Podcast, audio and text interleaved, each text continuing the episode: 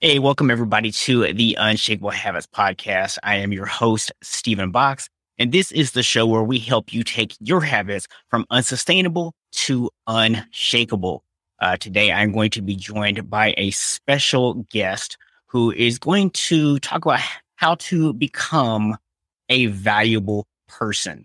And he has a very interesting story because despite having a top 2% IQ, he actually really struggled in school due to poor behavior issues, went on to university, struggled there, didn't achieve the way that it felt like he should.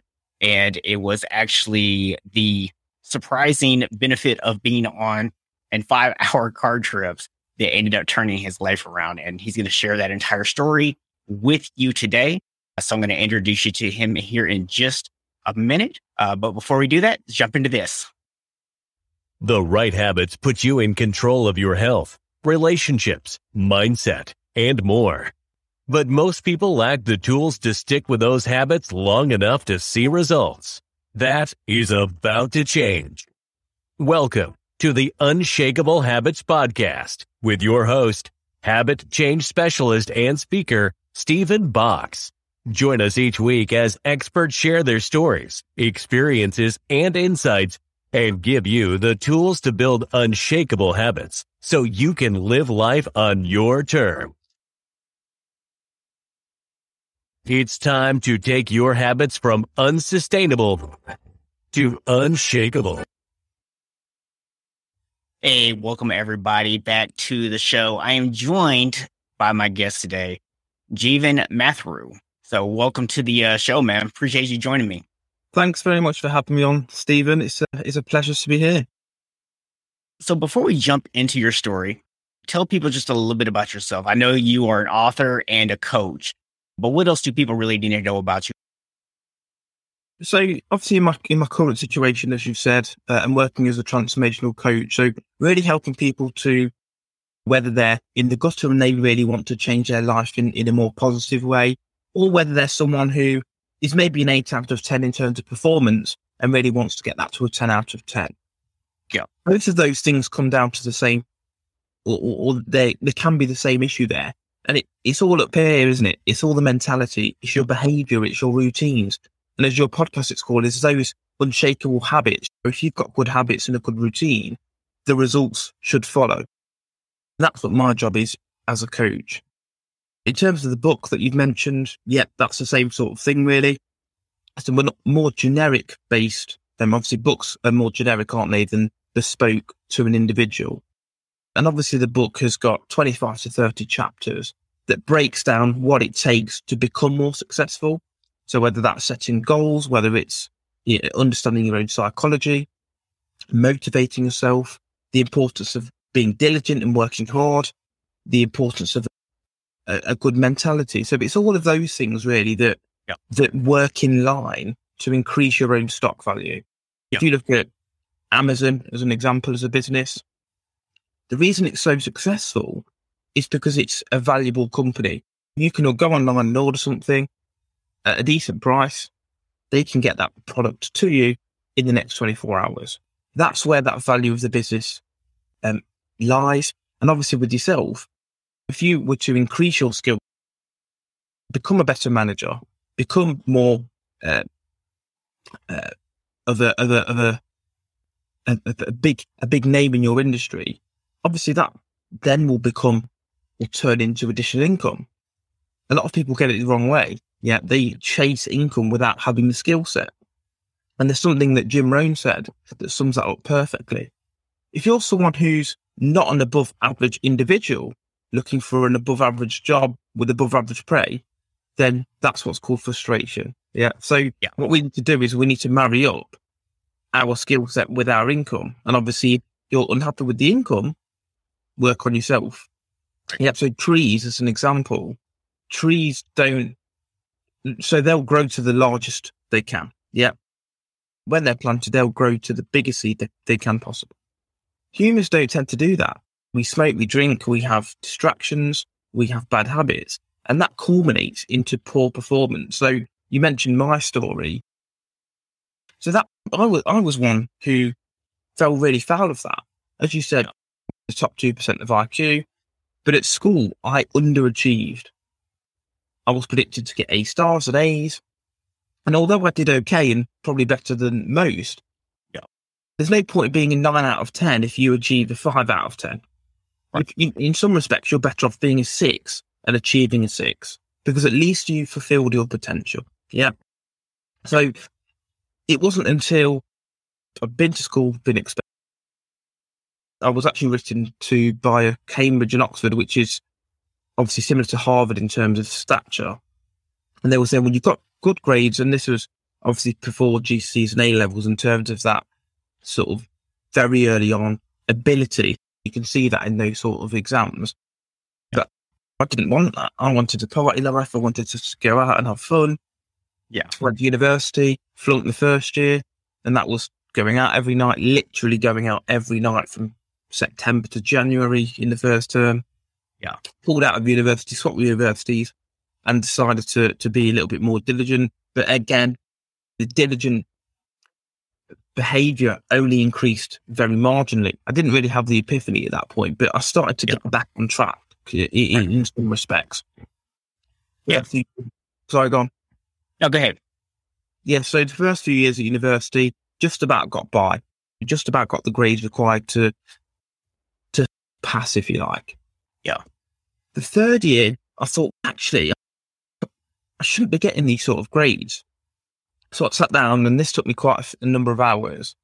I had to work out what grade I needed in the final year to achieve a two one.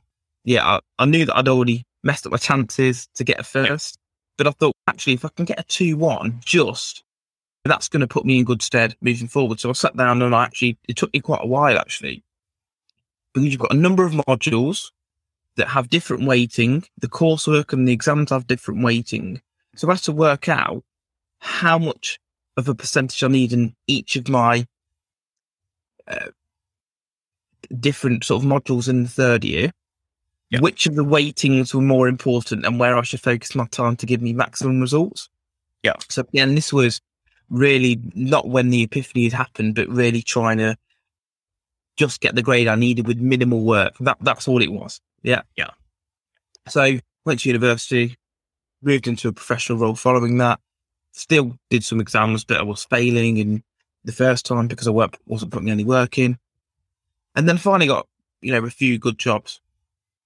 Now, one of the jobs, and this is where you mentioned the five hour car rides. You know, I was on a decent salary. Let's actually pause there for just a second because I, I want to go back a little bit and talk a little bit about some of what you just covered before we move into that transition period.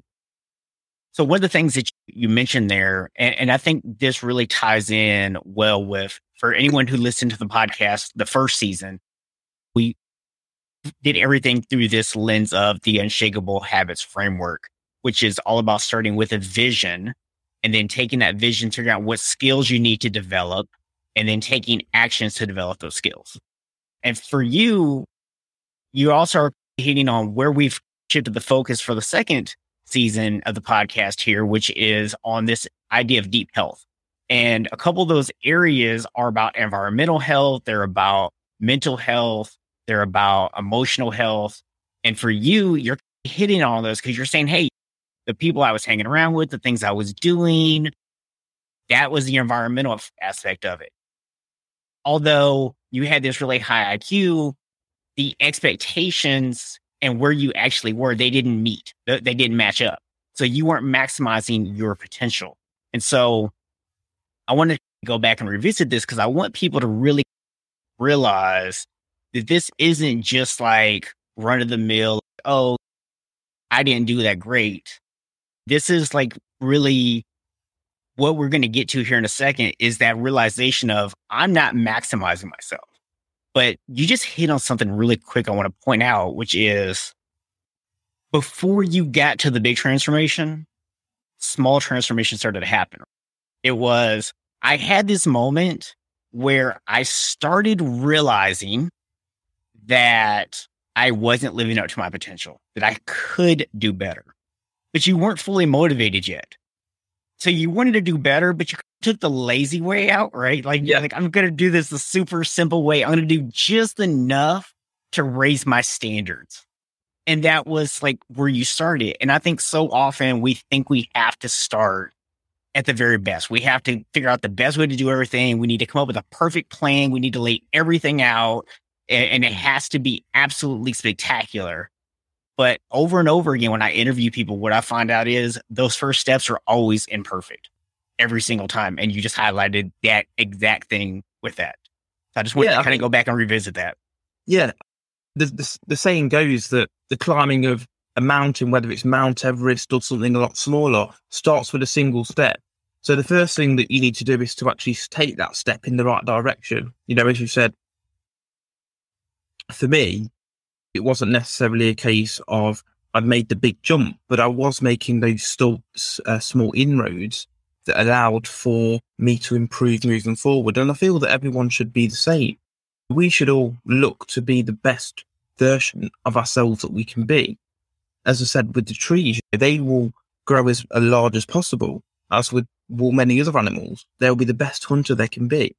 You should be no different. And it's really important that to make a, the world a better place, you should become a better person first. You know, if you were a better person, you would maybe have a better family, be able to look after your kids better, build a better community around you. So it all starts with yourself and whether they're 1% a day, as, as, as the saying generally goes, or it's something even less. It's really important to, to have that vision and the mentality that you want to achieve the best that you can possibly achieve. There's no point underachieving. Self sabotage is rife. And I was really part of that as well during my younger years. I've realized now that you don't need to self sabotage. You should actually be using routines and habits that will improve you and not those that will put you at detriment. Uh, does that make sense, Steve?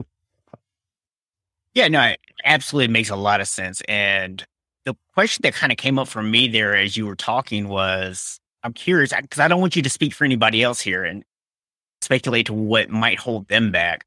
But in reflecting back, what do you feel it was that was holding you back? What prevented you from maximizing your?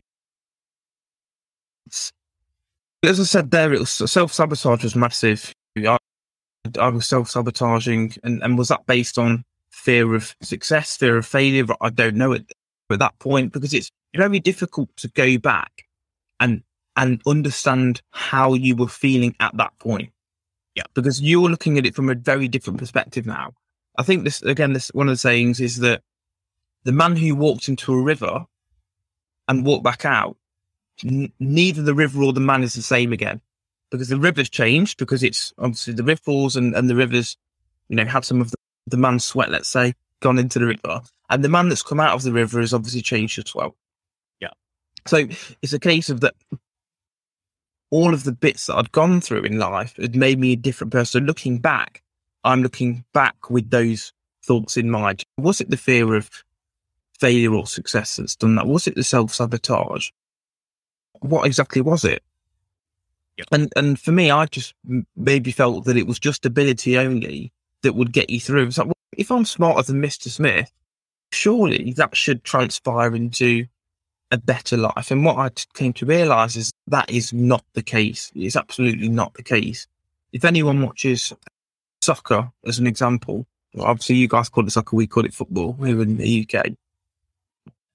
Cristiano Ronaldo is not the most technical or technically the best football player, but he works really, hard, which puts him on par with Messi, for example. You look at Ronaldinho, he had more ability than maybe both of them, but he liked to go out for a drink and, and take drugs and stuff. If he'd have had the same work rate as, as, as Ronaldo and had the mentality and the vision, um, and we'll come on to vision as, as we probably progress, he would have been a greater player. Yeah. But someone like Ronaldo, he tells himself through affirmations, I'm the best, I'm the greatest. I'm going to be the top goal scorer in the Champions League or the league or whatever. And people are thinking, well, I could say that all day long. But the, the, the reason why it's important is that your behaviors will fall in line generally with what you say about yourself. People say, "Oh, I, I love a drink." I do. I love going out on the weekend and and and, and, and getting pissed. Their behaviour will then fall in line with that. If you tell yourself, "I'm diligent," I'm a businessman, you will tend to behave in more of a business-like way.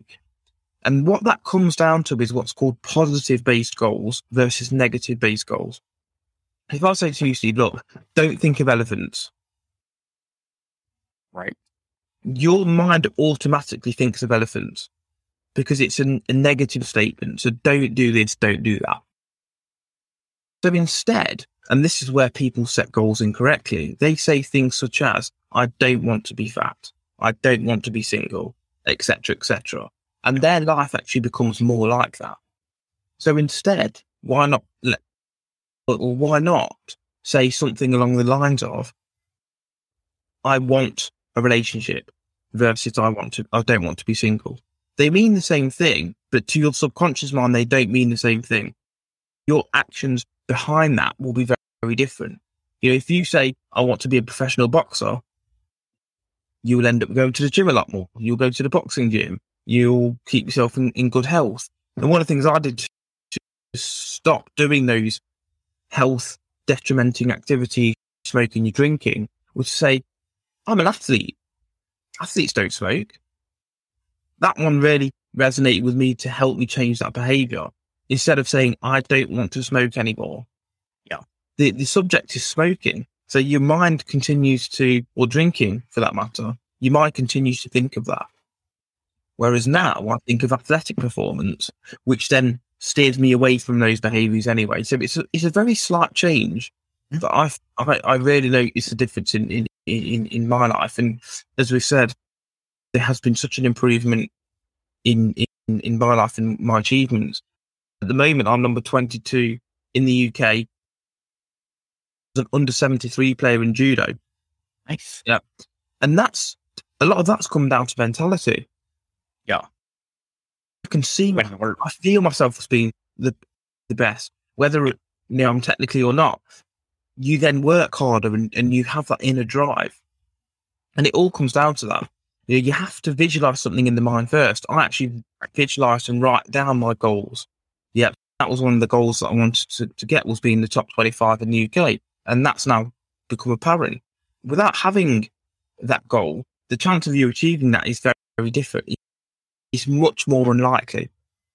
So what we have to do is set goals that are specific. We all know the smart sort of anagram that goes with goals, you know, a specific, measurable, attainable, realistic, and time bound, and all of those. But specific is, is the main one. Yeah. To be specific about what you're after will determine, again, the routines and, and unshakable habits that, that you build into your life. Yeah. And then beyond that, the activities will determine results. Uh, Take my book, for example. If I was to say, look, you can write a book in a year, most people will, will, see that as quite an overwhelming task. Mhm. But let's break that down. Let's say the book is 350 pages, which is not too shabby really for a book. Yeah. Yeah. All you have to do is write one page a day. That's it. So if you break down those goals into smaller goals, the chance of achievement is much, much greater. Yeah. Yeah, I think where a lot of people do get into some trouble here is exactly what you were just talking about. And I, I like the that change that you talked about there. Really good example I've heard in uh, the book Atomic Habits, which is very much in line with what you were saying about the smoking thing. Is he goes, there's a difference between if you're trying to stop smoking and someone offers you a cigarette and you say, no thanks, I don't smoke, versus you saying, I'm trying to quit. Yeah. Because if you're trying to quit, that means you still consider yourself a smoker. Yeah, exactly. Yeah, And it's that small change in language. It doesn't seem like much, but it really can like start to shift because it changes your behavior. Yeah. And it makes you start to look at things. Like you use this example of being single versus being in a relationship. If I say I want to be in a relationship, now I have to start asking the other questions. What kind of relationship do I want to be in? What does that relationship look like? What are the behaviors that I'm expecting of myself and my partner? Right. Oh, wait, that sounds a whole lot like what we just got through talking about, about visions and skills and taking actions, right? Versus not wanting to be single. That doesn't sound very picky. That sounds like the first person that comes along that says, Yeah. I'll take you, that you're like sold. I'm in. So yeah, you might end up in the same place either way, but your chances of getting what you really want and being happy with it are much higher when you take that Yeah. positive approach. This is it because you've got more, much more specificity in, Yeah. in what you're after. And to be honest, you're really talking my language there with the questions upon questions because it's all about the questions we ask. That's where everything lies. You know, how can I be better? When do I want to get this by? How can I do this? What do I need to, to do this? How can I improve this part of my life, etc., etc., etc. So it's really important to have subsequent questions. And I tell you who's very good at this is kids. Yeah. They ask questions all day. What's this? What's that? How do we do this? When are we going to be there? What when are we going to be there? When are we going to be there? But they're so inquisitive and they've not been deprogrammed to be be or, or to feel that asking questions makes you thick. Yeah. That's a you know, whether it's school, whether it's the TV, we've been programmed to make us think that asking questions is bad. Asking questions is really important. And, and yeah, you you mentioned the single versus relationship thing there, and again, you were very specific. You know, what do you want from a partner? What do you behavior do you want from yourself? As with anything, the, the house that you're living in at the moment, it was first designed in the mind of an architect. It was then drawn out. It was built, decorated, and here you are. As with any idea, whether it's an idea of the ideal partner, whether it's an idea for a business, whether it's an idea for, as I said, to be a professional sportsman, you have to have that idea first and then reverse engineer how to get there. Now, the skeptics out there that are saying, well, actually, it's not just as simple as that, as that. And it's absolutely true. It's not as, as simple as that. Because there's no point in me saying, I want to be a professional sprinter because I don't have the attributes for that. Yeah, I'm not six foot. I mean, if you look at the majority of sprinters, yeah, they were fast at a young age. So Yeah. we have to have a marriage between our skill set, what we're passionate about, and and something that interlinks with those two. Yeah. Because at the end of the day, look, there's a lot of people out there who say, Well, I want to be this person. Let's say they want to be a, a stockbroker, let's say. Yeah. And let's let's for argument's sake say that this uh, certain stockbroker has to have some maths knowledge. Yeah, not every stockbroker does, but let's say this this person does. If Yeah. you fail your basic maths at college or wherever, what are the, what are the likelihoods that you will be a, a, a good sto- stockbroker? Probably not. But you've got other skill sets. Right. You might be really good at speaking. You might be very good athletically. So what we need to do is have some deep introspection and say, well, actually, what am I good at? What type of personality do I have? Yeah. What's going to give me the best chance to be successful? We Yeah. we tend to compare it a lot with each other. Oh, well, this guy's a banker making two hundred thousand dollars a year. Right. So you you have this really good skill. Let's say you're an artist of some kind. Yes, you might not make two hundred thousand pounds now, but if you continue to work, you might build a business which might give you five hundred thousand pounds a year in six years' time, and it's something you actually love to do. This guy, the banker, he's probably soul destroyed every year because he doesn't love his job. So there's so much that we could talk about in terms of the goal setting, getting the right career, something that gets you out of bed and excites you, because that's going to give you the best chance of, as we've said, sticking to those habits. And if you're getting up every day and you're resenting your day, it might not be the, the, the right habits. And look, you don't have to be comfortable all the time, but you have to have something that has got an end motivation for you. And that is uh, a lot of the time half the battle. Yeah, I talked about that idea of environmental health. And I think sometimes when we think of environment, we think just our surroundings, right? But it's not just our physical surroundings, it's our relationships, the people that are around us. It's also the space in our own head. That environment is also very important. And so, like you were just pointing out, if your environment is toxic, if people around you bring you down, if the thoughts in your head bring you down, if the physical places that you go to don't make you happy, you're going to have a harder time being successful in anything because you're so miserable in that area. Yeah. I mean, you are the average of the five people you spend most time with. So if you don't like what the average of that looks like, either find a new circle or spend more time alone. Because at least if you're alone, you can be the average of yourself. And if you're putting in the right habits and, and doing the right deep work, as you've said, then you will increase your own stock price. But it's a case of trying to get everything aligned, isn't it? Your motivation. You are you using the correct language with yourself? Are you organized? Are you, are you affirming what you want? Are you, are you writing down your goals on a daily basis? On the flip side, it's not about what you want all the time. It's being grateful for what you have. You know, so yeah, everyone's jealous of something that you have, and everyone who's listening is no different. You might think, well, why is anyone jealous of me? Let's just use a few examples. You're living in the UK or America. Someone who's living in some of the war torn countries would love to be living in in those countries. You might have a house, someone else is renting, or they live on the streets. You've got a car that you probably don't like. It might be you know, a bit of an old banger, but you've at least got transportation. You've got a roof over your head. You've got a job. You might not like it, but you've got a job. You've got a pet that someone really wants. Yeah. Or yeah. wants something similar. Coming off hundreds and hundreds of these.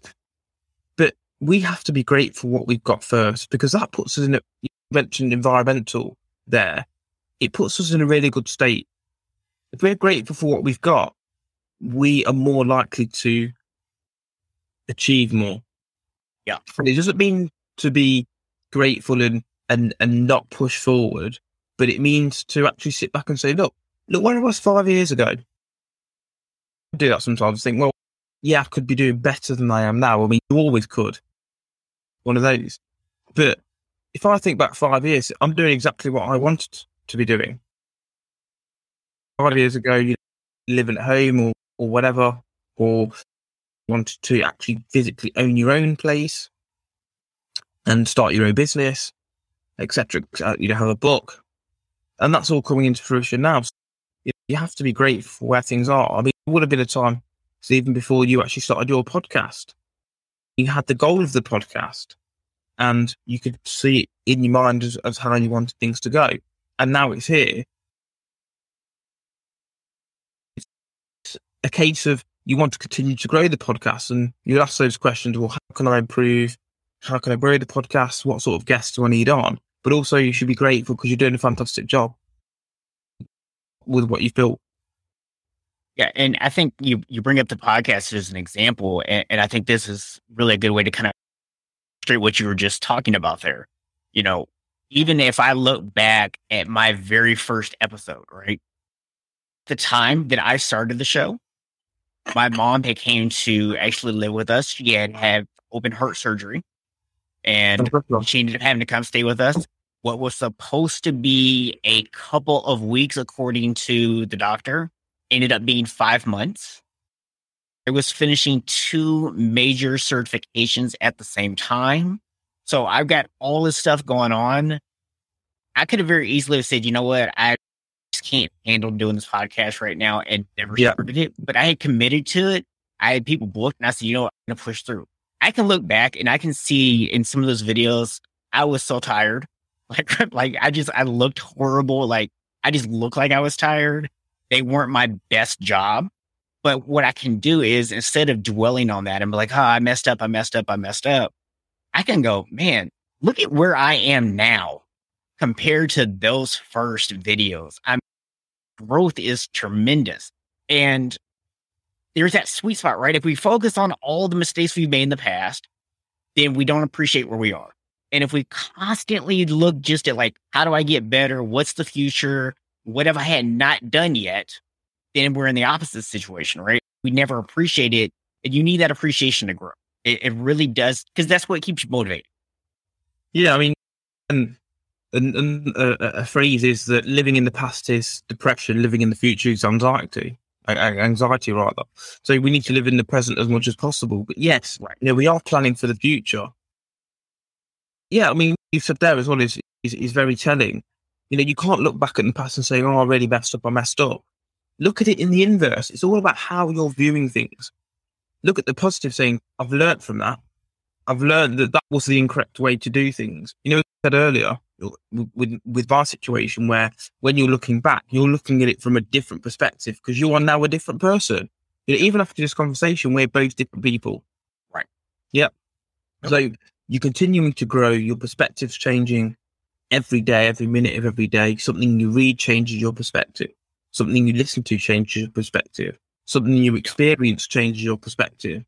But you're going in with the mentality of, look, whatever happens, I'm taking something positive from this. That yeah, that is actually how you need to look at everything. Yeah, I mean, even when you look back at things that you did wrong or like mistakes that you've made, there's learning opportunities within those. There's things that came out of those that you can look at and go, oh, you know what? Although like 99% of this might have been bad, there was that 1% glimmer in there. And that's really where your strengths are. And that kind of yep. goes back to what you were talking about earlier about finding your individual strength and building upon it, right? If you're a marathon runner, don't try to be a sprinter, right? If you're a sprinter, don't try to go run marathons because that's not what you're built for. Go to yeah. your strength. Yeah. I mean, states are great. I think to come out of our comfort zone a lot more and, and seek out failure. I'm not sure whether or not this is still the case, but in Florida, there was a time where, and I'm, I'm pretty sure it, it might still be the case, is they are more willing to lend to business owners who have been bankrupt before than new business owners. And you might be thinking, well, that's that's a bit crazy. But actually, there's some logic behind that, isn't there? Because actually, the, the guy who's gone bankrupt has learned a lot from that experience, and he may be able to manage the business better next time. Whereas someone who hasn't managed a business before has still maybe got to go through that learning process. And yes, you can say he might have a great business first time. Fine. But I use that example because sometimes someone who's been through those adversities is in a better place to succeed next time than someone who hasn't gone through any adversity at all. I mean, the boxer, yeah. the great boxer of the world, how many times do you think he's been punched in the face? A lot. Yeah. Yeah. Versus someone who's never been punched in the face is probably not even a professional boxer. They've probably never had a scrap. You know, with all positives comes a whole list of negative things. Well, I want to earn £500,000 a year. Okay. Do you want to have days when you've worked 16, 17 hour days, not seeing the kids, been traveling all around the country? If you're not willing to embrace that, probably don't deserve to have that level of income or that job role. Yeah. yeah. So you're not always signing up for the good, you're signing up for the bad. Yep. And if you want to be a professional boxer, let's use the same example, you're signing up for the fact that you're going to get hit in the face thousands of times. You're going to have to get up at 4 a.m. and go for a 20 mile run. You're burning and you're dying, you've got to go another round. Yep. You know, so, you know, you have to, life's a, you know, these struggles are to help us become better that's that's what they're for. And you know, again, you you mentioned my my situation, my story. That might have happened for a reason to put me in the position I'm in now, mentality wise. You know, you also have to take the positive from every situation uh, and continue to move forward from there. Yeah. Uh, just use analogy since you brought up this topic and you brought up boxing. And I think a great quote is Mike Tyson said, Everyone's got a plan until they get hit in the mouth. And that's really what we're talking about here, right? Yeah, you know what? Your plans sound good. And that's why I really tell people, like, don't try to get this perfect plan together. Because the reality is, no matter how perfect your plan is, no matter how much research you do, no matter how much time you spend planning and prepping and preparing, at the end of the day, when you go out into the real world and you try to take your plan out there, something's going to happen and it's going to be like getting hit in the mouth. Yeah. And it's not about getting hit in the mouth. It's about how do you respond to it? What do you learn from it? Do you take it in? Do you grow or do you stay on the mat?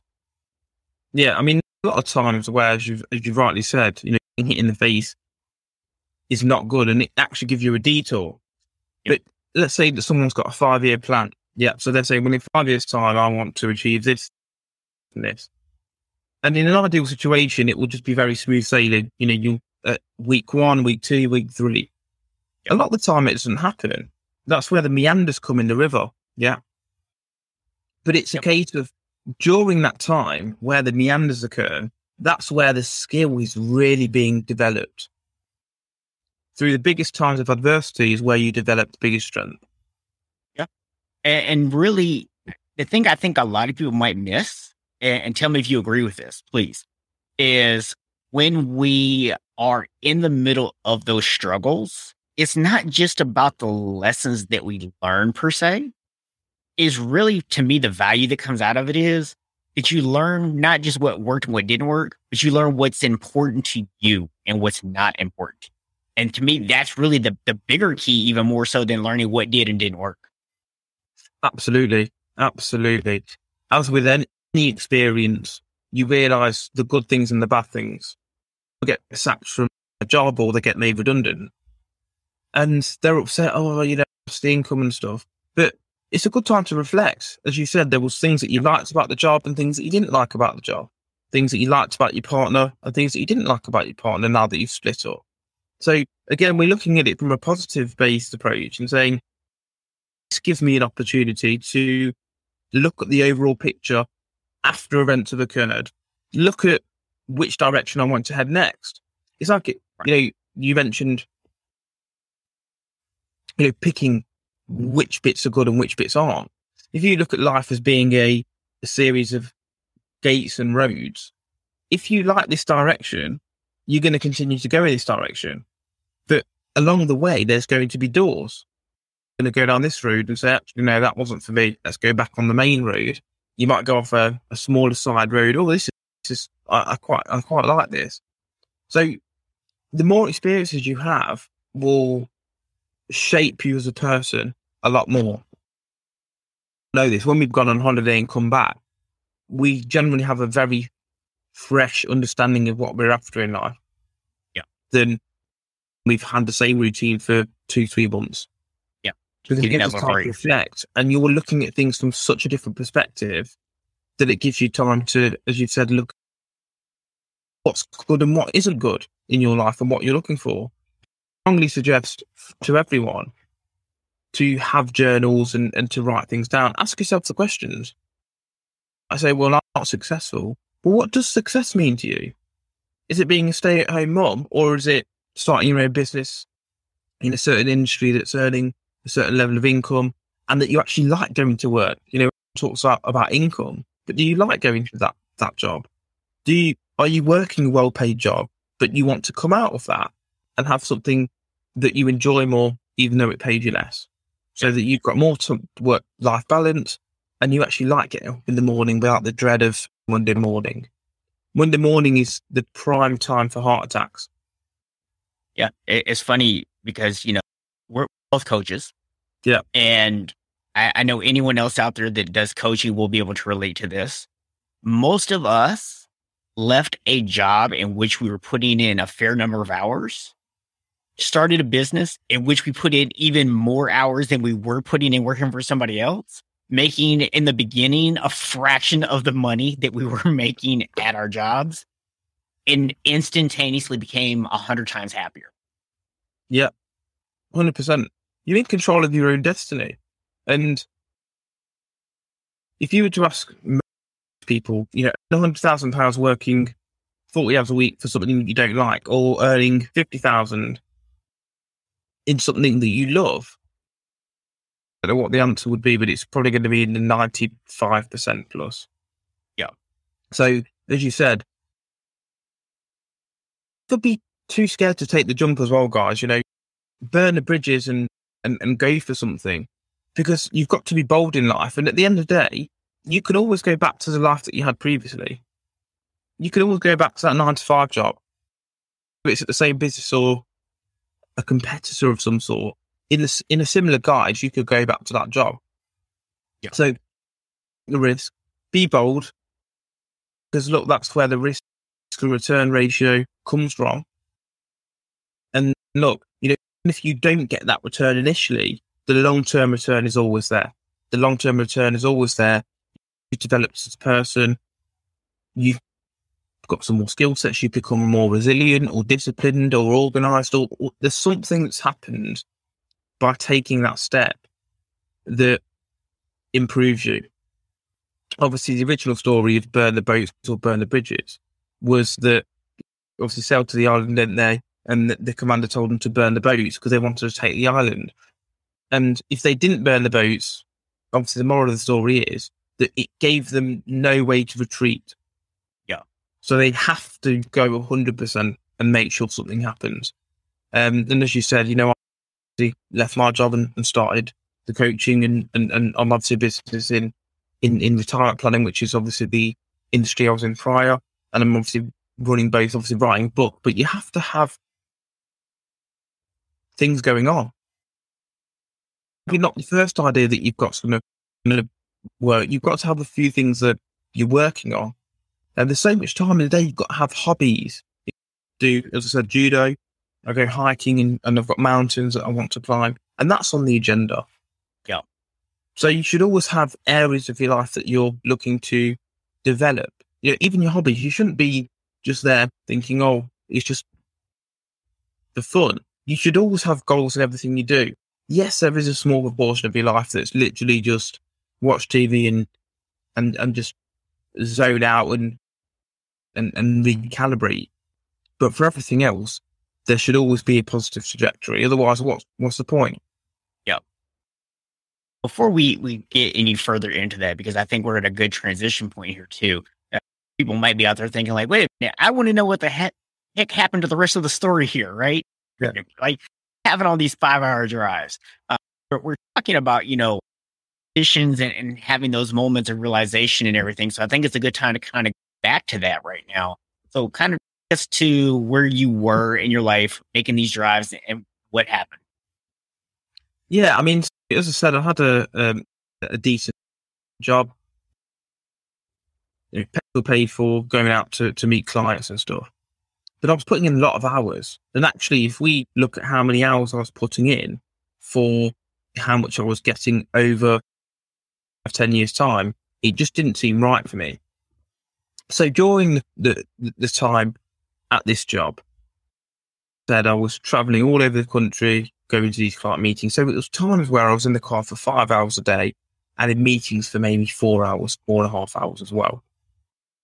So obviously, as you do, you normally listen to music and, and, and the radio and stuff. And I started to think, well, actually, this is such a waste of time. If it's 25 hours a, a, a, or 100 hours a month, basically, yeah, that transpires to a lot of hours over the year. So I thought, well, how can I best use this time? So again, this is where the questioning started to really take place. What's going to give me the best chance of being good at this job? Because obviously it was bonused and stuff. So how can I be better at sales? So go onto YouTube, podcasts or whatever it is, and try and understand how I can be better at closing sales or getting appointments or whatever it is. So that's where it really started. So Brian Tracy, few videos uh, that Brian Tracy have on, has on sales. But as you all know, with YouTube and any of these sort of sites, really, they give you linked videos and linked information. So Brian Tracy has other personal development videos as well. So start listening to those. Uh, Nightingale, um, obviously Think and Grow Rich is the book. Etc. So all of these guys really, Jim Rohn, obviously massive one for me. Jim Rohn, Robbins, all of these sort of help, self help guys, and and guys that you know philosophical guys as well that really help you to understand purpose and, and, and the reality of the world. Really, that's really where the journey started. So I started listening to these for five hours a day. Really helped with my performance at work as well And I just had this new lease for life, really. Since then, I've really been been focused, uh, being the best I can be. But whether it's within that sort of endeavor or whether it's with obviously my hobbies and interests. I read quite a lot now as well. Yeah. I feel that the more information that you can take in, as we talked about earlier with the perspective, it gives you a much better perspective on life. If you ask a child's perspective, not that they can't give great advice because they absolutely can, versus someone who's had 50 years on this earth, they see things a little bit differently. So why not learn from someone who's already been through what you're going through? I mean, books on, as we said, sales. There's books on how to start a business, how to start a podcast, how to improve your life, yeah, how to be disciplined, motivated, all of those things. So if those bits of information are out there, the question you have to ask yourself is why aren't you listening or reading those? Is it because you don't want success? Have you got fear of success? Yeah. These are the questions that you need to ask. And really, that those five hour sort of car journeys really helps me to become the person I am today and gave me the drive to be bold in life, start my own businesses, and really try and develop as a person.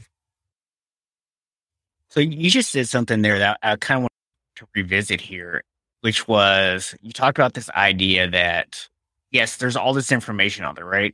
And I think some people might even be in the opposite position, right? Where they listen to all the books, they read all the websites, they look at stuff all the time. They are an information overload. What they don't do is they don't take any action. Can you share maybe a little bit about how did you go from just taking this information in to making it actionable?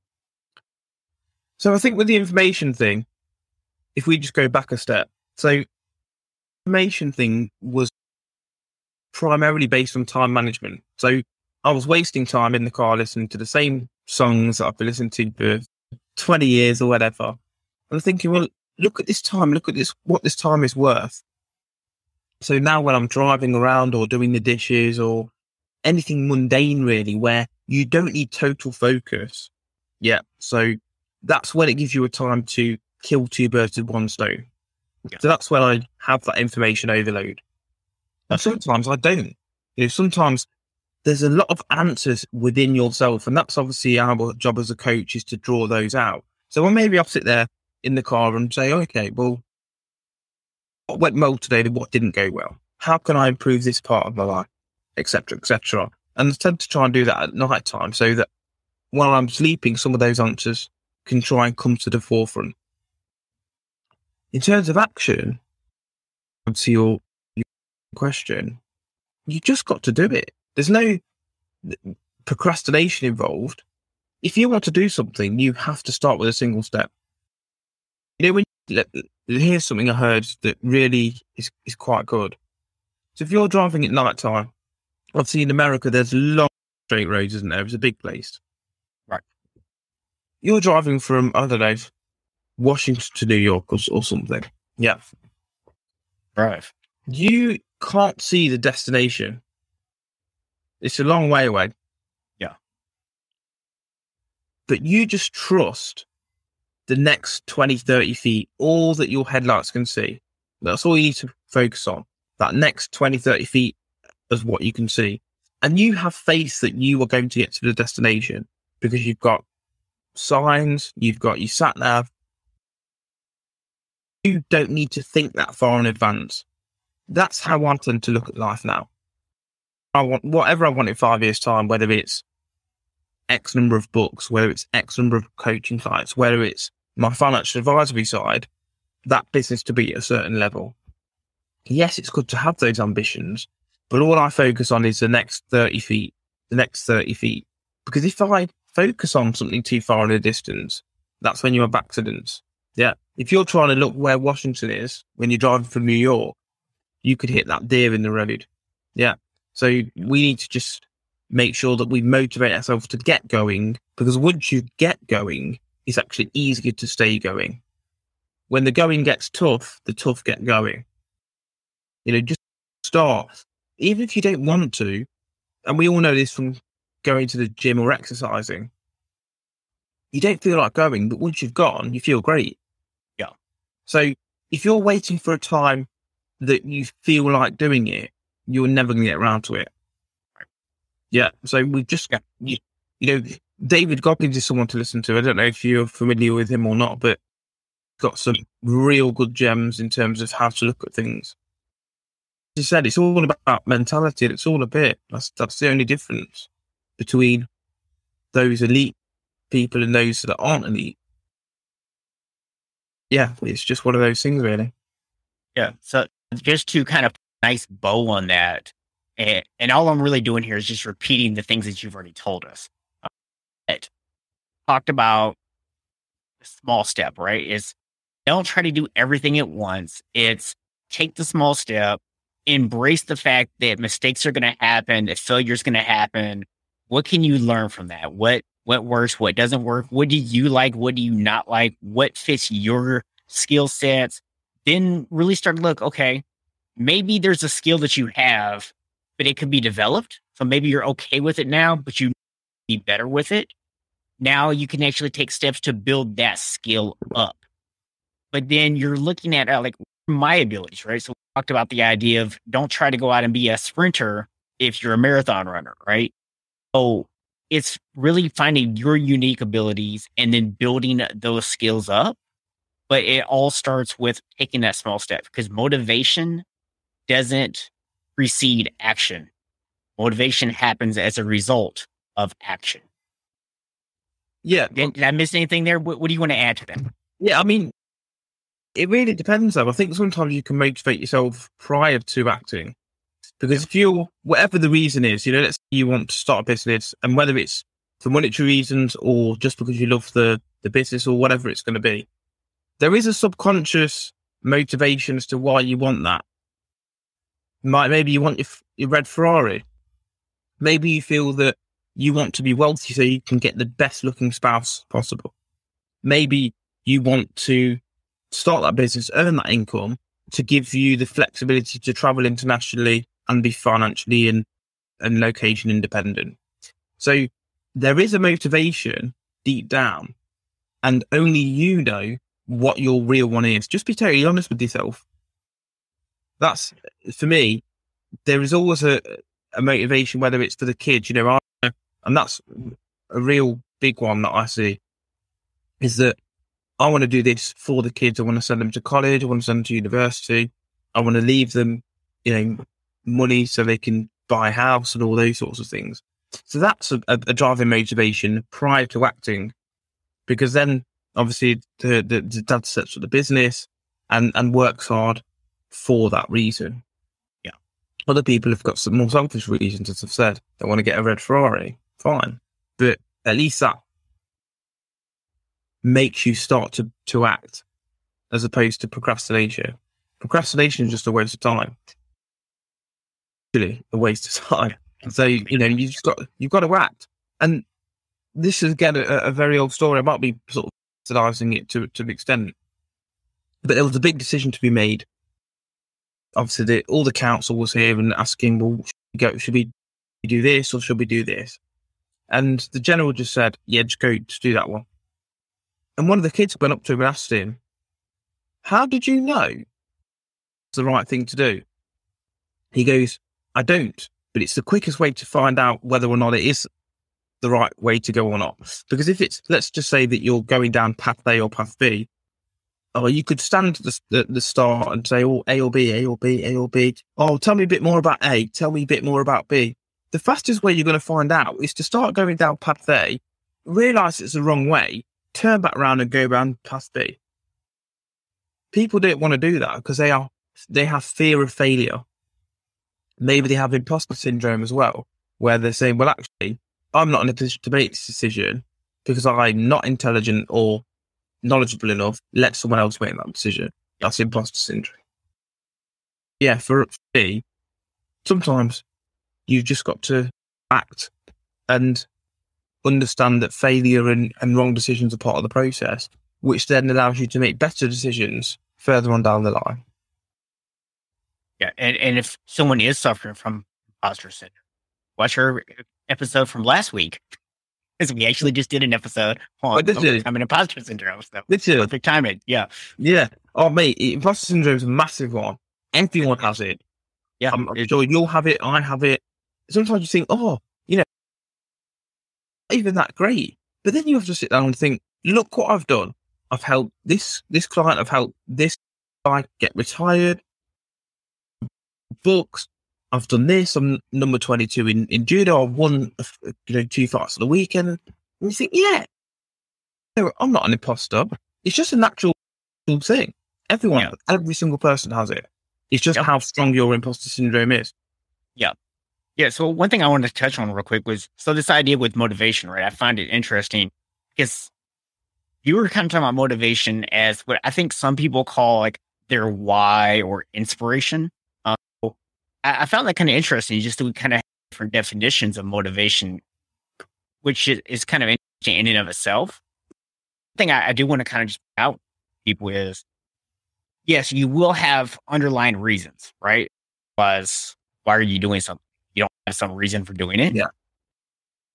Just to kind of clarify like what what I say when I say that the action comes before the motivation a lot of times is that desire to do it, right? That that in the moment desire to get up and take the action. If you're waiting to be inspired to Yeah. do that, you're probably going to be waiting a long time. Like Yeah. every now and then you might get lucky and get in the mood to do something, but it usually doesn't work that way. Usually it's the action that leads to the motivation. Like you gave the example with the exercise earlier, right? Where you might not feel like exercising, but once you go, you're like, oh, yeah, this is awesome. So like you just tell yourself, I'm going to go work out for five minutes. Five minutes in, you're like, I might as well just keep going because I'm starting to feel Yeah. Inspiration is desperation that leads to action. And fortunately, actually, for, for for most of us, we're in a position where we we're not in the desperation state where we're living on the street, where you know we've to to, to feed the family. I mean, maybe. Yeah. But we're not in that desperation state. So the other state is inspiration.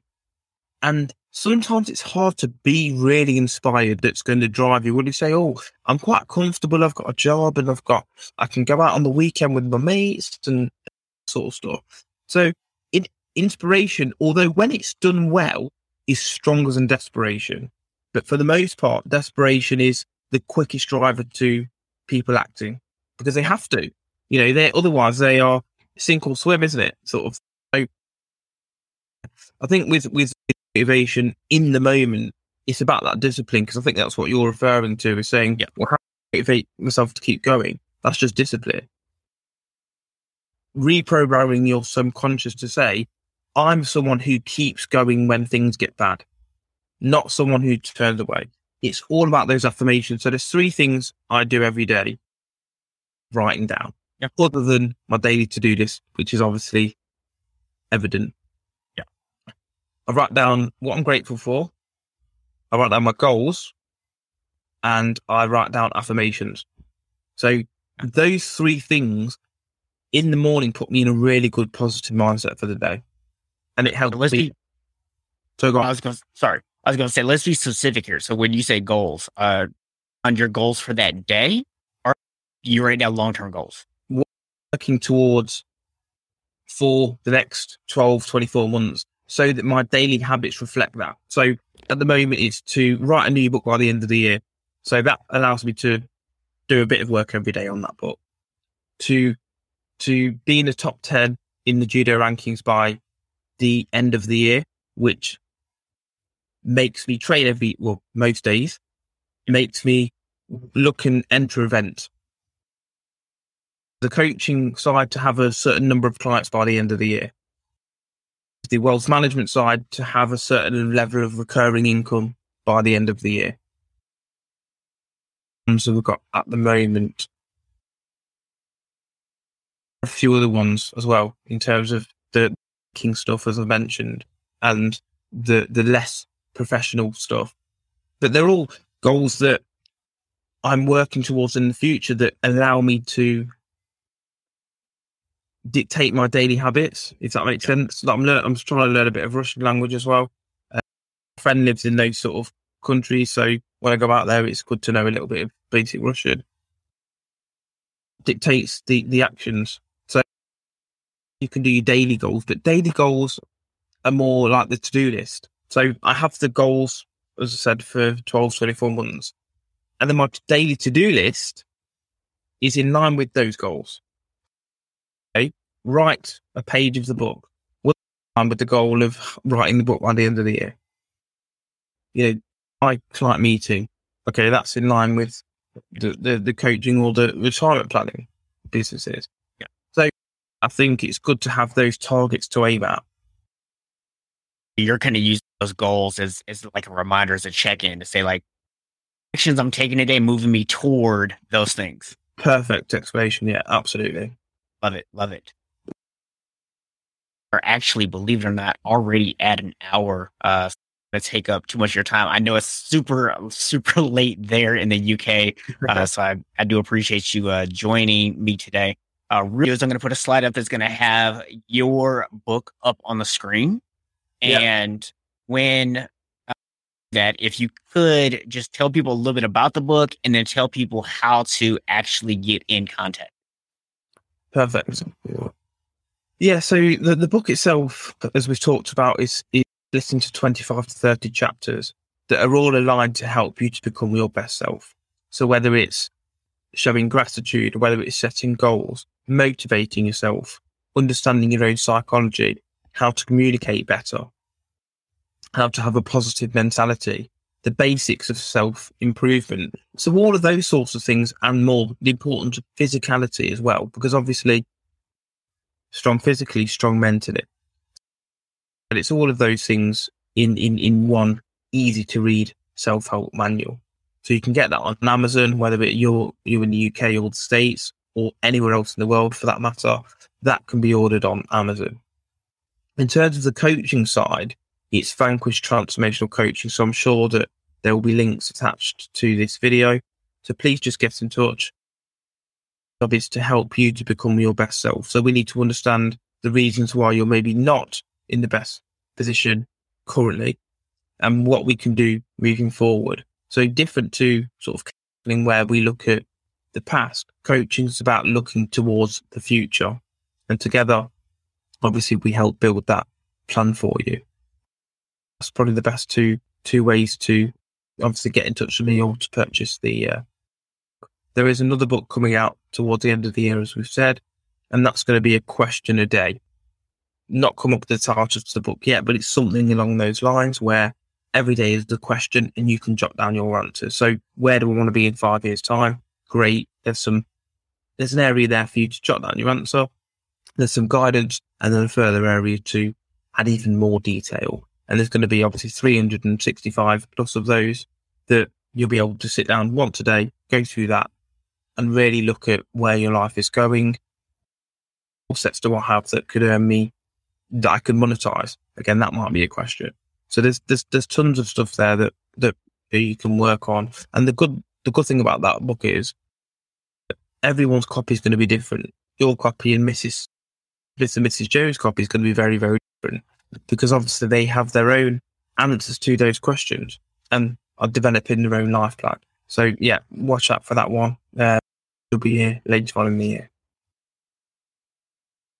Awesome. Well, again, uh, Jeevan, appreciate you coming and, and joining us and, and, really giving a whole lot of insight. I know people really got a, a lot of value out of this today. I want to remind everyone that none of us are born unshakable, but everyone has the ability to become. Un- See y'all back next Tuesday.